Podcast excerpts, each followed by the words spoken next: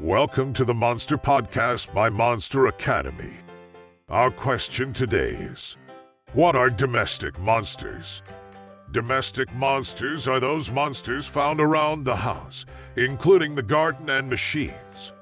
They include, but are not limited to, the bed monster, the basement, the closet, and the attic monster, the garden and tree and shrub dwelling monsters, and also those that inhabit machines and mechanical things.